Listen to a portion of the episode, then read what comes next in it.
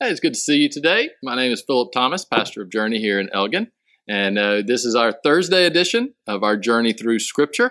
Glad that you're joining us as we continue uh, to, to move through uh, the Old Testament in a chronological order, and then we'll eventually get to the New Testament unless the Lord comes again before then, which is is possible. It, this takes a while.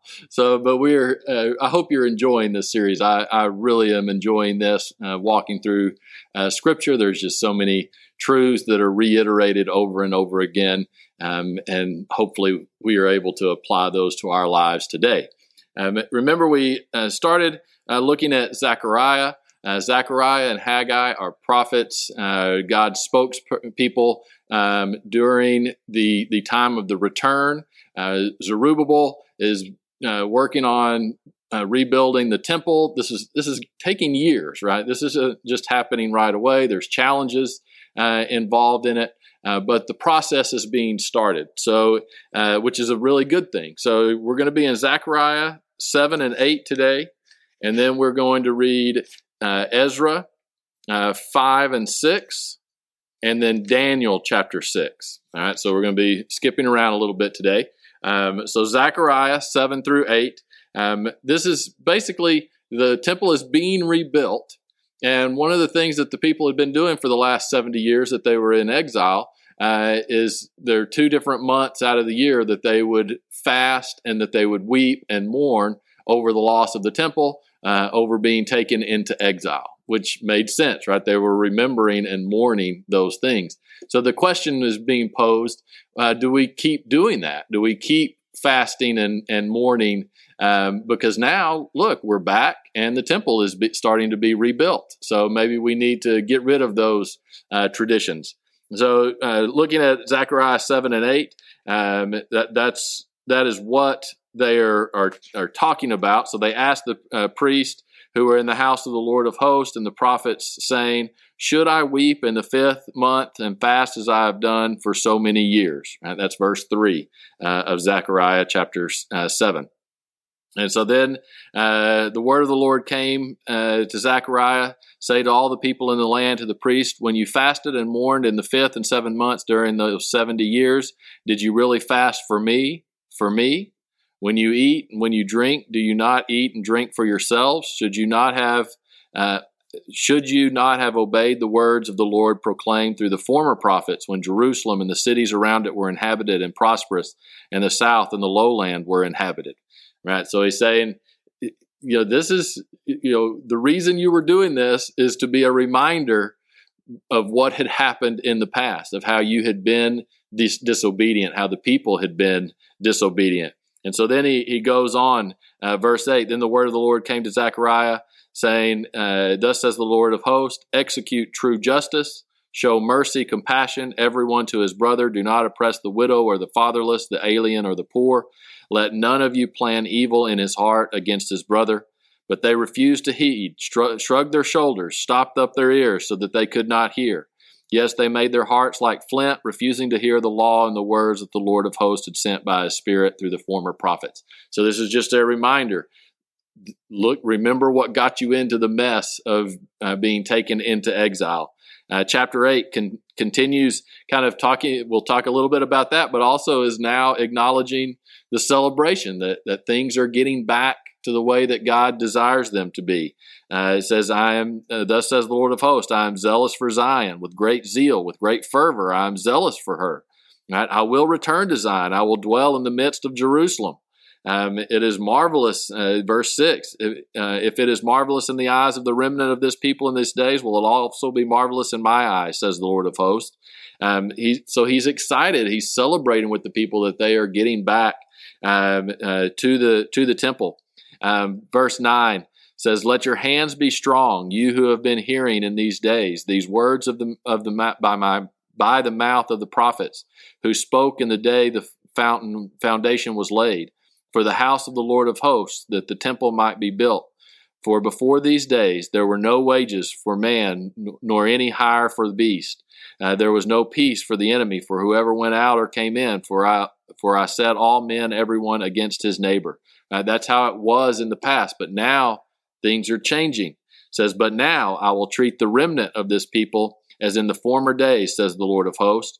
For the seed shall be prosperous, the vine shall give its fruit, the ground shall give her increase, and the heavens shall give their dew. I will cause the remnant of this people to possess all these, and they shall come to pass, that just as you were a curse among the nations, O house of Judah and house of Israel, so I will save you, and you shall be a blessing. Do not fear, let your hands be strong. Right? So so again, this is the reiteration that hey, things are headed in the right direction. Um, you're you've paid paid the price of your unfaithfulness. Now things are going in the right uh, month, uh, right direction. Sorry. Then verse eighteen uh, it says, "The fast of the fourth month, the fast of the fifth, the fast of the seventh, the fast of the tenth shall be joy and gladness and cheerful feast for the house of Judah. Therefore, love, truth, and peace." And it says, Let us continue to go and pray before the Lord. And is verse 21 and seek the Lord of hosts. I myself will go also. Yes, many people and strong nations shall come to seek the Lord of hosts in Jerusalem and to pray before the Lord. Thus says the Lord of hosts, in those days, uh, many will come uh, to, that, to the house of the Lord. So basically, what Zechariah is saying, and that God is saying through Zechariah, is yes, keep those fast because you need to remember where you've been. You need to remember how it felt to be taken into uh, into exile. Um, if we forget that, if we forget those those things, if the people forget that, they will just fall away again. Um, there, there's a, a, good good lesson in there for for all of us um, that we need to recognize and to remember uh, where we have failed and where we have uh, gone wrong so that we don't do it again. Not so that we dwell in that and live miserably because we're just stuck in, in that place, remembering uh, our failures. But no, we need to remember uh, what it is that we have done that has brought us out of God's presence so that we don't do it again. Um, that's valuable for, for all of us, I, I believe. Um, then you, we transition to uh, Ezra 5 and 6. Um, and this is uh, going to get us to kind of the completion of the temple here in, in Ezra. Uh, the temple is being uh, built, but there are challenges. Um, and one of them are some of the local leaders there from Persia. Um, they are questioning whether they have the right to do this, so they've kind of tried to halt uh, construction on the temple. They send a, a letter back to King Darius. Um, remember, it was King Cyrus of Persia who gave them the, the right um, to rebuild the temple. Um, and so now they're questioning whether that, that can happen or not. So Darius is now asked to get involved. Um, interestingly, uh, this part of Ezra is actually written in a little bit different language. You have Hebrew, the language, the Hebrew language, which is what most of the or uh, much of the Old Testament is written in, and then you have Aramaic, uh, which Aramaic is is similar, um, but it would have been the language used, uh, the common language uh, used probably between the Persians and uh, and the Jewish people. Right? They they both would have been able to speak Arabic. Um, this part of Ezra is actually written in Arabic, so there's kind of that reminder that while okay, yeah, you're back and you're rebuilding the temple and everything, but uh, you know what? You're you're still having to use our language. Why? Because we still technically rule over you. Um, so, kind of a, a, a, even as things are good, there's that reminder. Eh, we're still we're still under the the authority of someone else. Um, so, chapter five, you have uh, Zerubbabel. Um, you know, he's the, the guy who is trying to the governor who's trying to get get things uh, rebuilt. Uh, the temple rebuilt. And then you have uh, the Persian governor, uh, uh, Tattenai. Tattenai. Who knows how you say that? But uh, anyway, he writes a letter, and the letter is written out here in chapter 5. It's really interesting. This is kind of a, a cool political stuff going on. Um, and he, he writes to Darius. He says, Let it be known to the king, this verse 8, uh, that we went to the province of Judea to the temple uh, of the great God, which is being built with heavy stones. He goes, uh, then we ask and we spoke, who commanded you? So basically, why, where did you get permission to do this? Uh, and they said, we are the servants of God of heaven and earth, and we are rebuilding the temple that was built many years ago, which the great king of Israel built and completed. Uh, but because our fathers provoked the God of heaven to wrath, he gave them into the hands of Nebuchadnezzar. So they kind of say, but we blew it. We lost it, but now we're uh, building. And then they go on to say, King Cyrus gave us permission to do this. Um, and so, verse 17, um, uh, Tattenai uh, says, uh, writes, Now therefore, if it seems good to the king, let a search be made um, there in Babylon as to, to find this decree by King Cyrus. So then uh, you, you kind of get the feeling they're, they're trying to get them shut down. Um, for for whatever reason, you know that that they don't want the temple to be rebuilt. These the the local governing authorities, and so they they think uh, we'll do this. Darius will come back and say, you know what, we can't find that decree. I decree that you stop it. That's kind of the feeling. I don't know that for sure, um, but you know that that would uh, that would fit the the normal the normal picture of it being a challenge uh, to to get the temple rebuilt. Um, so chapter six is Darius's response. Uh, verse 6 says, Now therefore, uh, Tattenai, governor of the region beyond the river, um, um, Keep yourselves far from there. Let the work of this house of God alone, let the governor of the Jews and the elders of the Jews build this house uh, of God on its site. So it comes back pretty strong. You get out, get out of the way. Uh, and then it actually says, and uh, use some of that tax revenue and pay for it. Um, so this, this really went well uh, for Zerubbabel. Um, and uh, then uh, verse 11, in, interesting, says, also, I issue a decree that whoever alters this edict, let a timber be pulled from his house and erected, and let him be hanged on it. So, so he's basically saying, get out of the way, let them rebuild the temple. Um, and then you have uh, the rest of chapter six. Um, they they begin the uh, consecrating the temple, sacrificing for atonement, and then they celebrate the Passover again. Um, it, it is interesting that part uh, where it talks about the celebration of the Passover goes to be written in Hebrew again because that's that is theirs. That's between them and God. Uh, kind of a, a, neat neat thing right there. Um, so so now the the temple is rebuilt uh, here in in Ezra. Um, and now, now we're going to stop there, and we'll we'll hit more on that later. Uh, but we're going to read uh, Daniel chapter six, uh, this is the Daniel in the Lion's Den story. It talks about Darius. There's there's lots of we don't really know which king this is. I because it says Darius the Mede at one point. Well, he was, but he was king over the Medes and the Persians. It was probably just a way that he was referred to. But there's controversy as to when exactly Daniel the story happened. Um, but it does make sense that it may have been under this King Darius um, which would have put it around the time that the temple is being rebuilt. Um, and so I encourage you to read uh, Daniel chapter 6.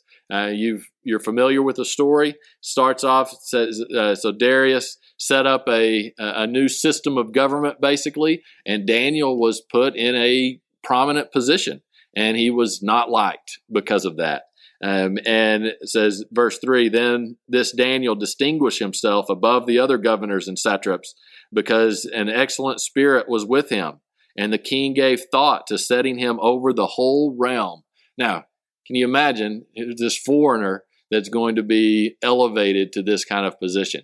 So the other governors and things did not like that, so they came up with this plan to get rid of Daniel and uh, you can read about that in uh, chapter uh, verse six. All the governors and kingdom, uh, uh, uh, verse seven, excuse me, consulted together to establish a royal statute to make a firm decree: whoever petitions any god or man for thirty days, except you, O king, shall be cast into the lion's den. Right. So for thirty days, um, you're not to to worship any other god or anything like that. All reverence is to be directed towards King Darius. And King Darius is like, yeah, you know what? That sounds pretty good. Let's do that. Um, well, they, of course, knew that Daniel would not do this. Um, Daniel goes to his room. He does open his window, but it's not like he's flaunting this. Um, they knew where to look, right? Because they knew that Daniel was going to pray. So he follows his same routine. Daniel prays to God. Uh, they uh, use that uh, against him. Uh, King Darius doesn't like it uh, from the get go.